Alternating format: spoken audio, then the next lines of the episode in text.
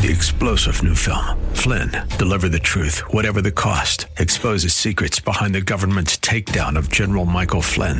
Flynn knew what the intel world had been up to. He ordered the first audit of the use of contractors. This set off alarm bells. He told the truth. He was the most dangerous person for Donald Trump to hire. They had to get rid of Flynn.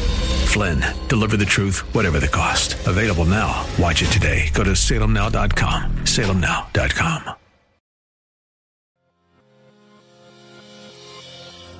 Welcome to City of God, a podcast of the Center for Public Theology at Midwestern Baptist Theological Seminary. My name is Dr. Owen Strachan, and I'll be your host. Join us each week as we engage the city of man with the biblical wisdom of the city of God.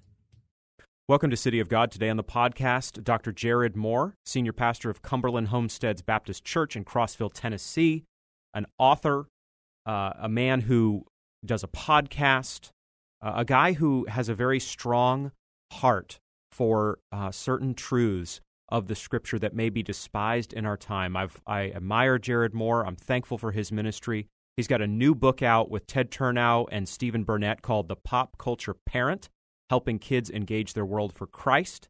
Jared, welcome to City of God.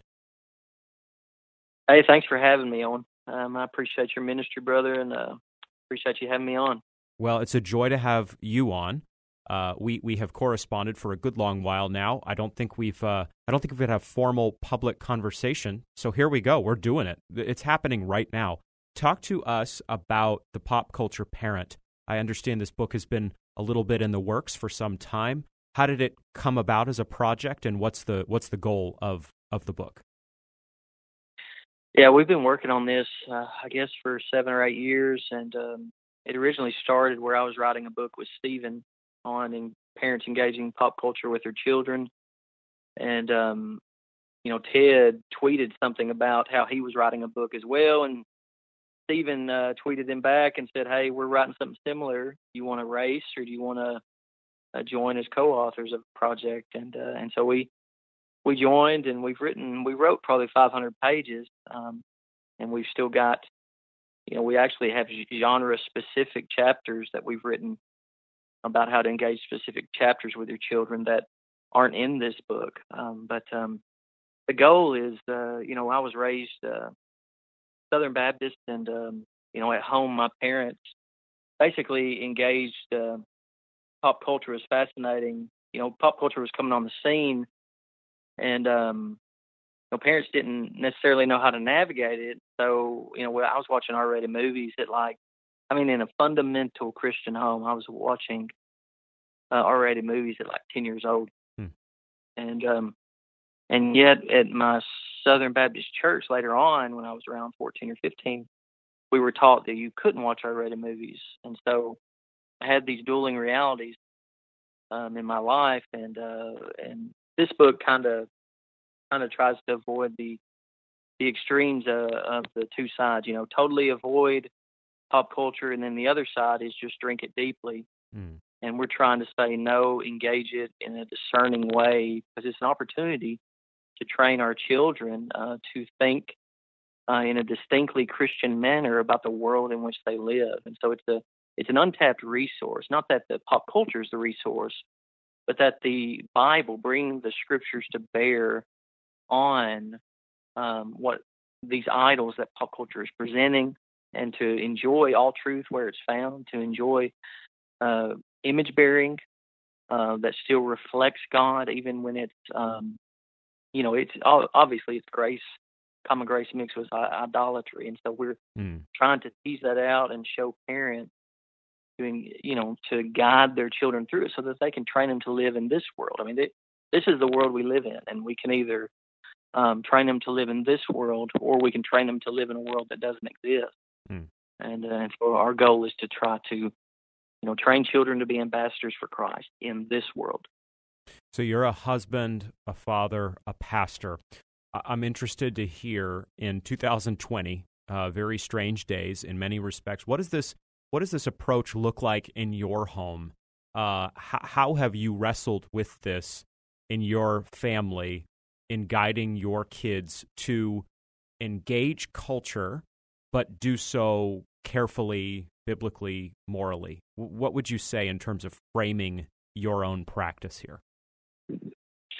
Oh, yeah, we we participate in culture with our children. Uh, we choose not to even let them have televisions in their rooms. Um, you know, our our engagement of culture is very much a family um, emphasis. It's not something that they really mm-hmm. Do on their own do on their own yet. Um, we're right there with them, participating. They they want to watch a specific movie. We'll check it out and see, you know, considering their consciences and and what they are permitted to see. I mean, we we reject all sexuality and nudity. Uh, basically, any nudity that's not about loving my neighbor um, is, is forbidden. Uh, and I and I distinguish that because you know my back when I was wrestling with this 20 years ago, you know I mentioned that to my sister. Um, I was saying you're not supposed to see anybody nude except your spouse, and she's like, "Well, I'm a nurse. I see nude people all the time." Mm.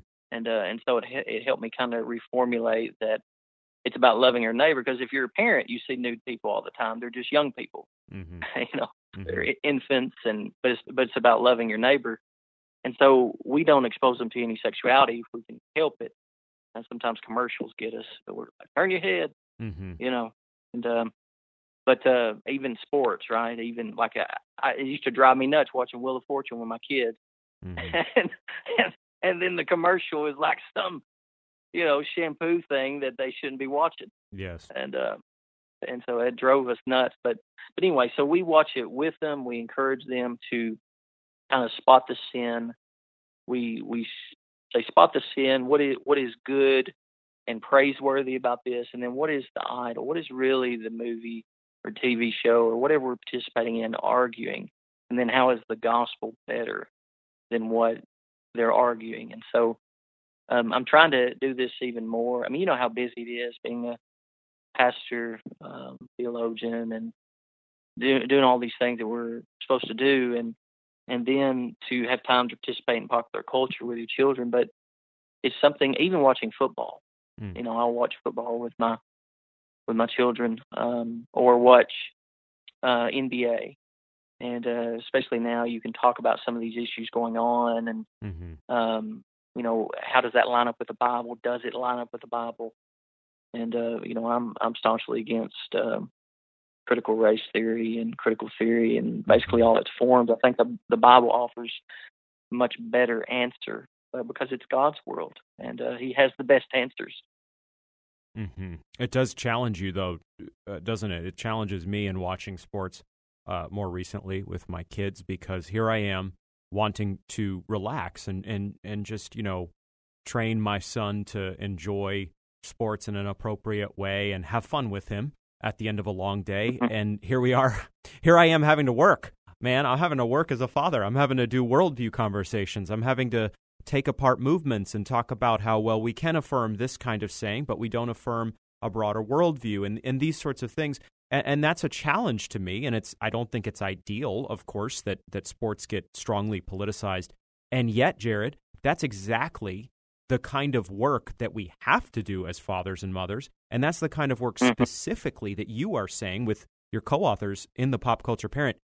You need to seize. You need to seize that moment. I shouldn't sit there and just wave a hand at, at, at genuine questions that come along and say, let's just keep track mm-hmm. of the score. I need to actually buckle up and and in a loving, gracious, truth-driven way help my son work through this some of this stuff. Is, is that accurate? Oh, accurate, absolutely. That's that's what we're doing. They, I mean, whether we like it or not, this is the world that we're in. I mean, this is the mm-hmm. world that we're living in. This is the world our children are growing up in.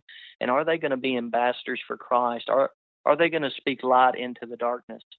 And um, mm-hmm. and we're we're a I mean, we are, besides God, right? We are the central figures in their life that guide them and help prepare them to live again in this world. We're this book. It, we're very much uh, arguing not to, not for parents to kind of isolate themselves from the world, but to be in the world without being of it.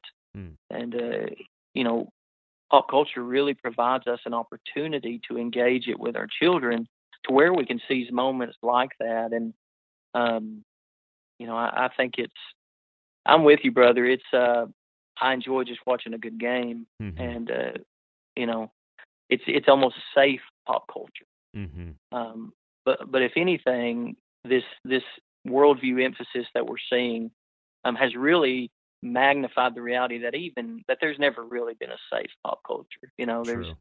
there's uh, there's worldviews always interjected often, and uh, even even several years ago, I think we mentioned this in the book, or we may have mentioned it in a chapter that didn't make it in the book. Um, but th- several years ago, Matt Cassel uh, was injured uh, on the field in a football game, and the fans started booing. Uh, the fans, it was his home field, and the fans started booing, and they interviewed an offensive lineman at the end of the game, and he just tears into the fans. He's like, "This is not the Coliseum. We are men. We are." I mean, start starts really getting in. He didn't say image bearing, but that's what he's getting at. Like, Mm. we're more valuable than a game. And uh, and I and that seizing things like that, sports really provide us an amazing opportunity. You think of like Jesse Owens and um, in Nazi Germany winning gold medals Mm-hmm. for America, Mm. and I mean he couldn't e- he could back home he couldn't even stay on campus Mm. um, because of Jim Crow law. Mm. You know, so, I mean it, it's just amazing, and he reached across. You got you got we've got these amazing um, pictures of him standing and, and hugging Nazis, Hmm. and uh, it's just a, a an amazing. I think that sports really provide us kind of an an equalizing factor, and not only that, but the news often. Like, did you did you see uh, these wildfires? Um, these uh, these wildfires. There were like 300 people who no one could get to, Hmm. and the National Guard said we're going to go in after them, and they and whoever was over them or someone in authority tried to call them off, and they went in. They there was zero visibility. They went in and rescued 300 people using night vision or some kind of crazy vision. But I mean, things like that, and sports provide it too. Mm. It kind of all these things that we're arguing over, like racism and all that. That kind of not like nobody's asking what is the race of these National Guard people Mm-hmm. Or what is the race of these people who were rescued. No, we're saying we're all saying that these are humans who did a good thing, Mm-hmm. rescuing people who were in need. You, you know what I'm saying? Like yes. it kind of, and sports has a way of kind of breaking down those things too. I mean, some of the some of the most uh, non-segregated places in America Hmm. uh, was on the sports field. Yes. That's that's very well said. Yes. Amen to that. I, I hadn't heard about the National Guard story, but I need to see that. I definitely want to see that. I want to switch tracks now. We could talk at length about these kind of matters, and I'm really thankful for your wise and godly words here, biblical words here. But you've also written previously on the matter of same sex attraction. The title of your Southern Seminary PhD dissertation is A Biblical and Historical Appraisal of Concupiscence with Special Attention to Same Sex Attraction. You completed this successfully in December 2019. I believe I was something like an external reader on it. And uh, I, I want to just say, I want to just say in public that uh, not only can you write uh, for the pew, so to speak, for for Christians who you know they're not reading for a seminary class or something like this, but they want to grow in their knowledge of of God. So that's a real skill. You also uh, can write and make a real contribution at the scholarly level, and your dissertation, with a particular focus on Augustine's uh, theology uh, of lust, if we can call it that, uh, m- makes that contribution. Talk to us about your burden behind your Southern Seminary dissertation. Sure, sure. Um, my burden just stems from thinking through. Basically, I see Revoice arguing contrary to both the Protestant and even Roman Catholicism in the 1500s, um, before it got more Pelagian, Mhm. argued that um, original sin is morally culpable sin. It is a transgression against the law of God. And um, you know, any I mean, you go back and you read the Westminster Standards, um, you read the Heidelberg, you read the Belgic. Uh, I mean, you you even read uh, the Council of Trent, um, their their documents, and they're all arguing that it's morally culpable sin, and then uh, men like uh, Wesley Hill uh, and Nate Collins, mm-hmm. Matthew Lee Matthew Lee Anderson, um, several of these men uh, come along and say, "Well, wait a second, you know, it's only only sin if you act on it," and and they they lean more towards grounding sin in the will rather than grounding sin as anything that's in opposition to God. Yes. And I, I was I was concerned with that because of being a pastor, being a teacher, and that kind of infiltrating um, the mentality. Uh, because if we lose the battle over over homosexuality, we're going to lose the battle over pedophilia. Mm-hmm. We're going to lose the battle over uh, bestiality, over sadomasochism.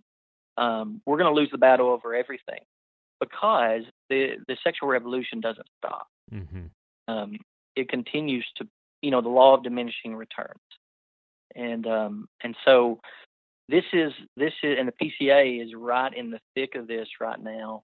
And July, June or July of next year will really determine um, the future of the Presbyterian Church in America because of this emphasis on revoice. Revoice argues that same-sex attraction and same-sex sexual attraction can be separated from one another. They teach to reject same sex sexual attraction, but same sex attraction, they argue, can be good and holy.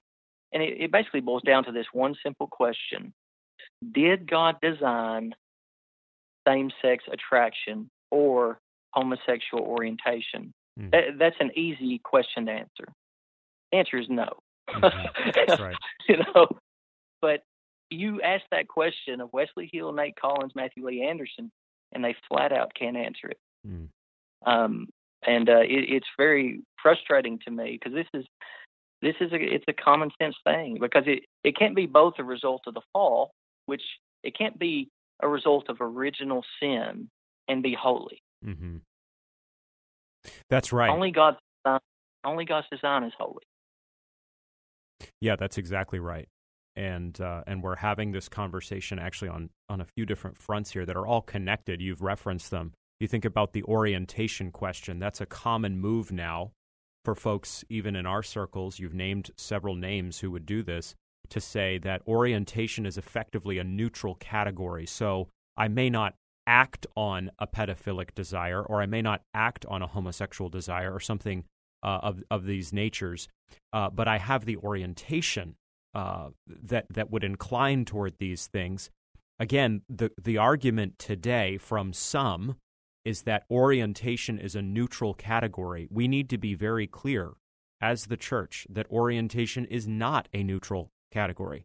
There is there is only one status that is acceptable in the sight of God, and it is justified by faith. It is to be righteous in Christ uh, by the imputed mm-hmm. righteousness of Jesus Christ. That is the only status that is the only orientation, if you will, that is acceptable to God. There is no ungodly sexuality uh, that you can extract behavior from and retain uh, a righteous identification with. That that will not work. So it's not just that y- you and I and others are saying same-sex behavior, tra- same-sex sexual behavior is wrong.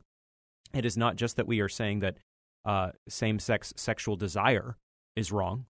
It is that we are saying that any affiliation or identification with homosexuality in any form is wrong and mm-hmm. must be rejected. And we're, we're drawing from a text like 1 Corinthians 6 9 through 11. It's, it's not just uh, wrong behavior that the Apostle Paul uh, forecloses in 1 Corinthians 6 9 through 11. It's actually the identification itself, the identity. Do you, do you concur? Mm-hmm. Yes. Yes, I agree. I mean, you're you're 100% right. Such were some of you. Yeah, and and many people take that passage as if Paul is saying this is the stuff you used to do, but in actual fact, he's saying something much stronger. He's he's really mm-hmm. directly addressing these kind of matters. He's saying this is what you used to be. That's that's actually the closest rendering of the Greek there in 1 Corinthians uh, 6, 9 through 11. So, this is what you used to be. This is how you used to identify. So I, I really appreciate your your brave and really strong scholarly work in your in your dissertation, and my hope is that it will come out in uh, some form uh, in in publication. Amen, brother. I, I really appreciate that, and and it's it's really fascinating when you go and you study the history because there there's this big emphasis today on on the great tradition, right? Where folks are saying they're going back all the way to the church fathers and mm-hmm. they're hold, hold, holding up certain teachings, but certain teachings as kind of representative of the entire Christian tradition. Well, what is the entire Christian t- tradition on the doctrine of sin? And um, go go back and study that. And it is exactly. I mean, in other words, Revoice cannot say that they are continuing the great Christian tradition mm-hmm. because they're opposed to both the Protestant and the Roman Catholic views mm. in the 1500s. The, the difference between on original sin in the 1500s for Protestants and Roman Catholics was not was not what original sin is, which is a transgression against the law of God. It was after someone is baptized. Mm. Roman Catholics were saying that original sin was changed then. And the Protestants were saying, no, it wasn't changed. It's still the same. It's just that it's now imputed to Christ. And so that was the doctrinal difference. It wasn't what it was, it was what it was after baptism. Mm-hmm. Mm-hmm. That's an important point. That's an important point. Well, the, the, the work in question here is, uh, again, entitled A Biblical and Historical Appraisal of Concupiscence, which typically means lust, with special attention to same sex attraction. The author is Jared Moore. Uh, this dissertation uh, was overseen uh, by a committee of Mark Coppenger, Bruce Ware, and Ken Magnuson at Southern Seminary just a year ago. All men of iron, uh, good, strong men in the faith. And so uh, I commend this work by Jared Moore to you. You can find it online if you Google the title I just gave. And uh, and again, as I have said here publicly, as we wrap up today, it's my hope that uh, an evangelical publisher will see the the very strong need for this work and bring this out. There are many events shaking down in different denominations, and we need a right understanding of sexual desire, of what is called sexual orientation, and of original sin, as, as Jared has rightly brought out. Jared, thank you for being on the podcast today, and, and thanks for your, your strong work in these areas. Oh, and thank you, brother. I really appreciate your ministry and stick by the word, man. Keep doing what you're doing. Amen, brother. Thank you. Thanks for listening to City of God, a podcast at the Center for Public Theology at Midwestern Baptist Theological Seminary. We're so thankful you stopped by. We encourage you to continue to join the conversation at cpt.mbts.edu, the official website of the center. And we encourage you to follow us on Twitter and Facebook as well. Join us in coming days as we continue the conversation on what it means to be the city of God in the city of man. Three star general Michael J. Flynn, head of the Pentagon Intelligence Agency, knew all the government's dirty secrets. He was one of the most respected generals in the military. Flynn knew what the intel world had been up to, he understood its funding. He ordered the first audit of the use of contractors. This set off alarm bells.